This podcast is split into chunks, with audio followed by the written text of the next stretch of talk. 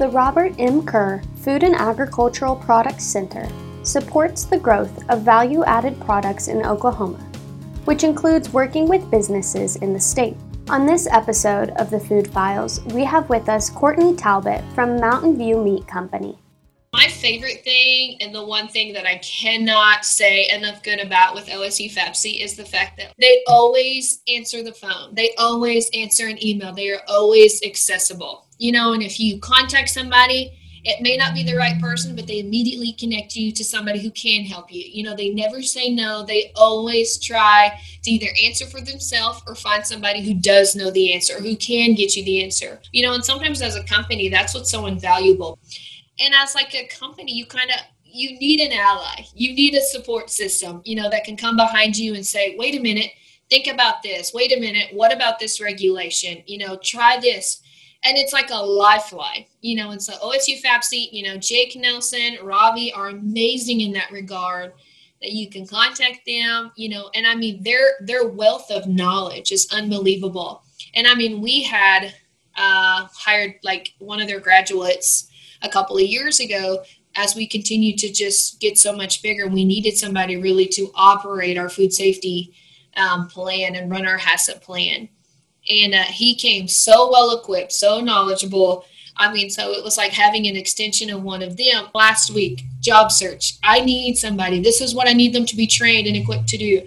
I contacted Andrea Graves at the you know Food and Agricultural Products Center, and she wasn't the one to contact me. She was like, I know exactly who to connect you, and I have no doubt you know we'll be able to find you know great help. So I sit on the board for uh, the Made in Oklahoma Coalition, which is just a group made of manufacturers all located within the state of Oklahoma. We will onboard new members or potential new members and have interviews. And the OSU FAPC is one of our like associate members. They kind of work with us because they have a hand in um, really mentoring that mentorship of small companies.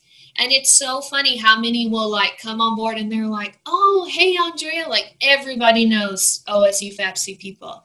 I mean, if you are trying to like make food in Oklahoma, you know the FAPC program.